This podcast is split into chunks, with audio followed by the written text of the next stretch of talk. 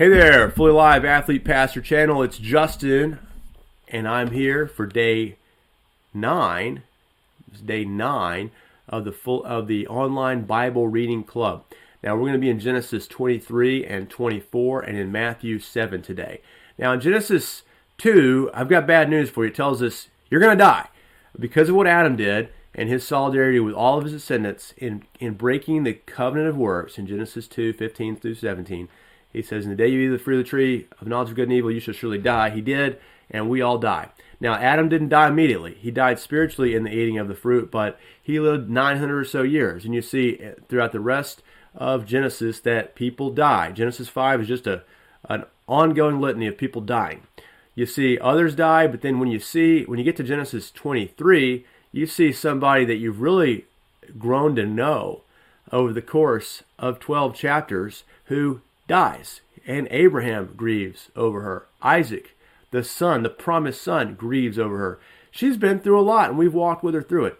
She's been through leaving her land at the promise of God to go to a new land and to be a sojourner there, to dwell in tents. She left everything she, her family and everything she knew to follow her husband and this promise that God had given them to be, make them a, a, a great nation that would be a blessing, the father of many nations that there is to all the families of the earth. And what's fascinating is everyone back home knew them. They knew she couldn't have any kids. She's barren. This is absurd, but they believe God. They go. And they get she lives through being given over to two kings, harems. She lives through uh, a rescue mission against a coalition of kings led by her husband. A lot of danger throughout this journey and the sojourning and all that all that they endure uh, the visions, the worship, the the seeing the, the division between her only family that goes with her and her husband Lot and Abram and and Genesis 13, and then in the destruction eventually of Sodom and Gomorrah in Genesis uh, 19, and you see also the uh, like the, the the promise that just goes unfulfilled for so long that this uh, barren woman who's too old to have children is going to be the mother of the soul crusher, Israel. She's going to see this this nation come up from her and her husband uh, that is going to be uh, the promised uh, people, uh, God's people. But they're too old. She's barren. They try to get around that by using a surrogate. We saw that in a few days ago. But now, after 20 something years of raising this promised son, we saw him in Genesis 21, his birth in Genesis 21 she dies at a good old age of 120 something. She dies. Now, in this chapter, you see 23 is all about Abraham grieving and then negotiating for a burial land, for a burial a burial place for her for his wife. And he gets the burial place by spending a fortune, 400 shekels of silver, which is about 40 years worth of wages if you tra- if you do the math.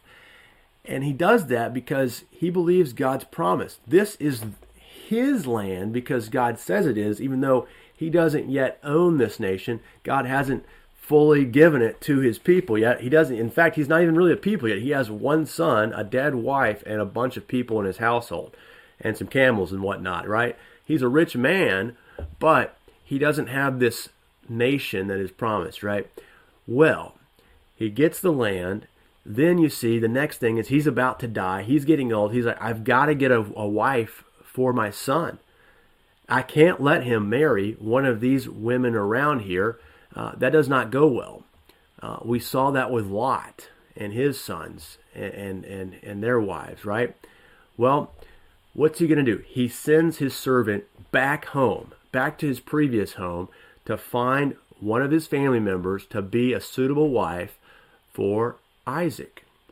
And he, in the story of 20 in chapter 24 is this really heartwarming story. You've got a grieved son back in the promised land, Isaac, and the servant goes through this long journey back home to find the wife, and then he brings her home, and his grief is turned to joy, and he marries Rebecca.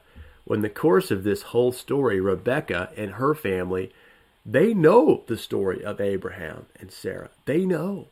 they know that God made this promise, and here these old guys leave and go and, and believe this promise. Well, the, the appearance of the servant, the appearance of this man with his camel looking for a bride for the for the promised son, is proof that God keeps his word, isn't it? It's visible proof that what God said many, many years earlier is coming to fulfillment. And they believe God, and they send their daughter away to become the wife of Isaac. And she agrees to go. She says, I will go and I will worship this God. Well, that is the story of all of us. We are all called to believe. We haven't received the promise yet, but we have this word, and God gives us pictures of its fulfillment. And when we see that in worship, we see that in the proclamation of the word and the visible and sensible representation of the word in the Lord's Supper. We have signs that it is coming to pass, that God is keeping His word. And we see that if God will certainly give us all things uh, to those He loves, and the sure per- the sure promise of that and the sure representation of that is He gave us His Son at the cross and His death, death and His resurrection. So as you see that, it's a heartwarming story of grief to to glorious re- rejoicing. Uh, in these two chapters, it's a great. It's great to read them together, 23 and 24. But as you turn to the New Testament, you see what Rebecca and the servant and Abraham and Isaac had to trust in was the word of God. They had to discern is God's word trustworthy or not. And that's the same conclusion that Jesus gives to his hearers in the Sermon on the Mount. We've been reading the Sermon on the Mount for several days now, Matthew 5 through 7. It's worth reading and reading and reading. But as you see, as it comes to conclusion, Jesus makes a contrast. He makes a contrast between the wide and the narrow gate, the wide and the narrow way. And he makes a contrast between false and true prophets. And he makes a contrast between those who will build their houses upon sand and upon the rock. And he says, You've got to make a choice. Don't be like the fools when the day when I come when I ask, when they when they say, "Lord, Lord, did we not do these things in your name?" and I will say, "Depart from me, I never knew you." Don't build your life upon a lie. Build your life upon the covenant of grace, the promises of God. He is the only one who always keeps his word and his promises and we we don't we're not privy to every little detail, but he gives us enough evidence that we obviously should trust him.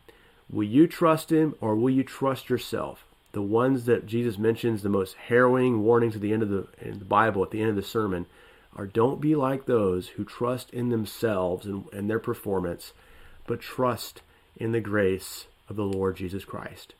Believe in him, build your life upon him and his word, and rest upon it and go where He calls you to go. You have a calling, you have a job, you have a purpose in Christ. Not your own, it's you're His. All right, I hope you've enjoyed Genesis 23 through 24. Keep up at it. I hope you've enjoyed Matthew 7. We're going to work our way through this Bible together, and we are going to be blessed through the reading of His Word. All right, God bless you. We'll see you tomorrow on day 10. Get ready for the Lord's Day and the worship of the Lord. Peace.